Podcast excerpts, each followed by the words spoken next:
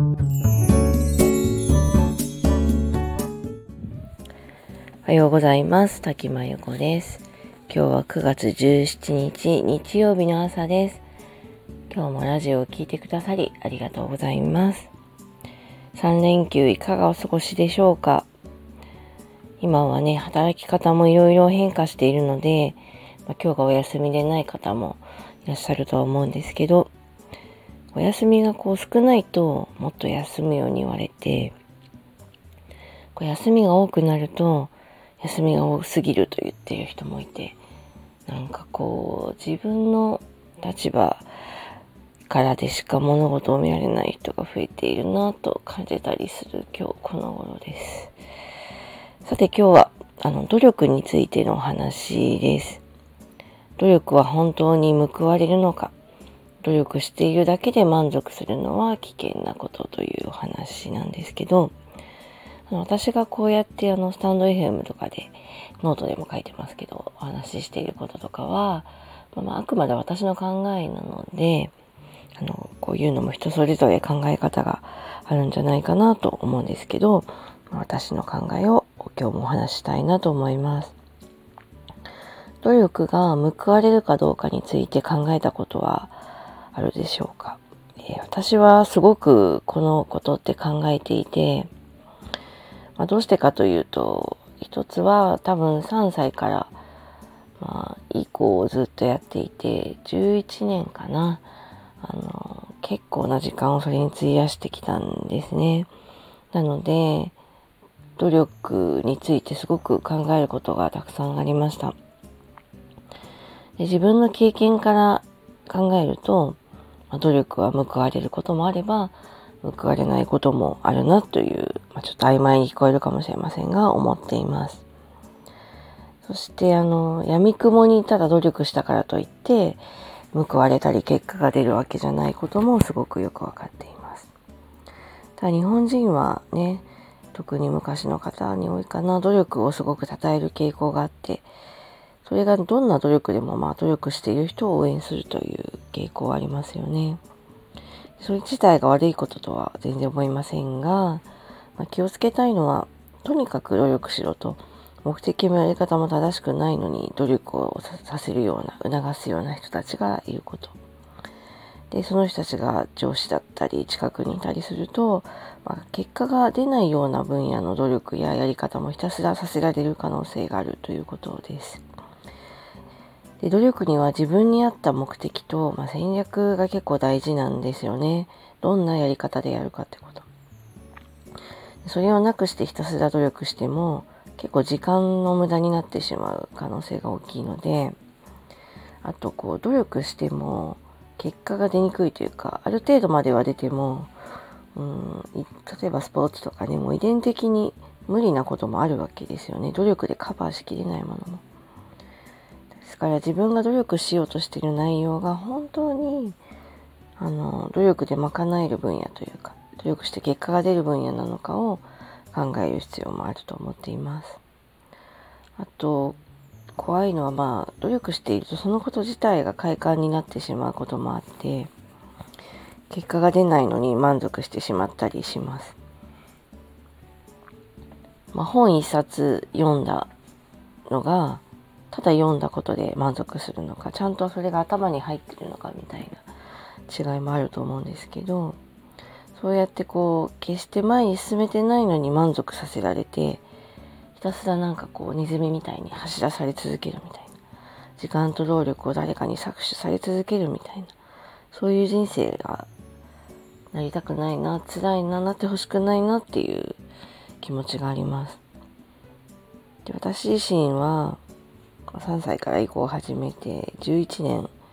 もう週に5日も6日も囲碁をやっていてかなりの時間と労力を囲碁に費やしたのである程度の努力が結果を出すことは体験としてすごくあの理解しています。ただ私の場合途中からこう主体性を伴わない努力つまり言われてやるだけの状態になってしまったのであまり効果的じゃなくなったんですね努力が。ですから闇雲に努力すればいいというわけではなくて本当に自分がその分野で結果を得たいなら努力のやり方を試行錯誤して、まあ自分のに合った効率的な方法をやっぱり見つけて、主体的にやらなき、取り組まなければ絶対結果は出ないと思っていますし、そのモチベーションが保てないのなら、保てるように工夫すべきか、本当に他のこと、モチベーションが保てないようなこと続かないので、他のことに、こんだけ時間かけたからもったいないとか思わずに、他のことに早く行けばよかったなとか、自分の反省としてはすごくそう思っています。でもう一つ怖いのは、こう、日本人的発想みたいなんですけど、頑張っていれば誰かが見て、見ててくれるとか、誰かが助けてくれるみたいなことって、なんか根っこにあるんですよね。これって日本が苦しい時代にこう日本人を頑張らせるために身につけた考え方みたいに言われてるようなんですけど、当然ながら頑張れば必ず結果が出るわけじゃないし、誰かが助けてくれるわけでもないんですよね。で、もし努力をするなら、どの内容で、どんな戦略で努力するのか、その分野には本当に努力する価値があるのかなと考えて動く必要があると思っています。もちろん全ての努力が無駄だと思いませんし、自分がある分野で努力してある程度の結果を得たこととか、また努力のやり方を少し間違えてしまったことも含めて、まあ、成功体験と失敗体験、まあ、両方得たような記憶があるので、まあ、それ自体貴重だし、その後の人生に役立つこともできたなと思っているので、あの、無駄だとは思っていません。ただまあ今私も子供の子育てをしてて思いますけど、日本では一つの習い事をずっとするのが美徳に思われていたりとか、まあ、その一つの分野を極めるのが素晴らしいと思っているような傾向があるんですけど、まあ、習い事を職業にするってすごいかなりのリスクがある選択ですし、いろいろな習い事をね、ちょっとずつやるのもすごくいいことだし、自分に合わないと思ったらやめるのも全然悪いことじゃないし、まあ、理不尽な教えとか、なんか理不尽な内容を我慢してやり続ける必要がないと思っています。努力が怖いのは、まあ、頑張っていると、まあ、成果が出なくても前に進んでいるような気がしてしまうことで、実際そういう時期を超えて結果が出る分野もあるし、そういう体験談も世の中にたくさん出てるので、なんか惑わされちゃうんですよね。こう自分を守ってあげたり、自分を、ことを自分で本当に分かっているのは自分だけなので、まあ、自分の時間とか労力を無駄にしないように、特にそうですね。まあ私はもう年齢がいってるからってわけでもないんですけど、若い子でもそうですし、年齢がいけばいくほど時間と労力って限りがあるので、特に強く思います。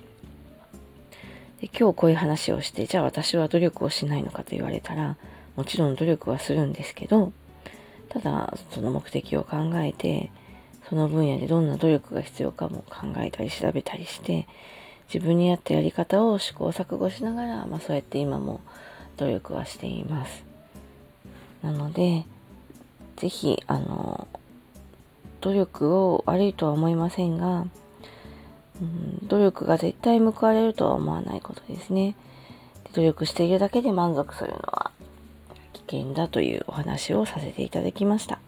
この辺りノートの記事にも詳しく書いていますので、よかったら読んでください。それでは、この辺りで失礼します。滝真由子でした。今日も聞いてくださりありがとうございました。